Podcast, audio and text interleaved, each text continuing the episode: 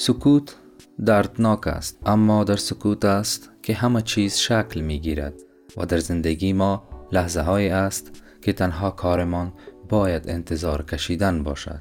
درون هر چیز در اعمال هستی نیروی هست که چیزی را می بیند و می شنود که هنوز قادر به درکش نیستیم. هر آنچه امروز هستیم از سکوت دیروز زاده شده است.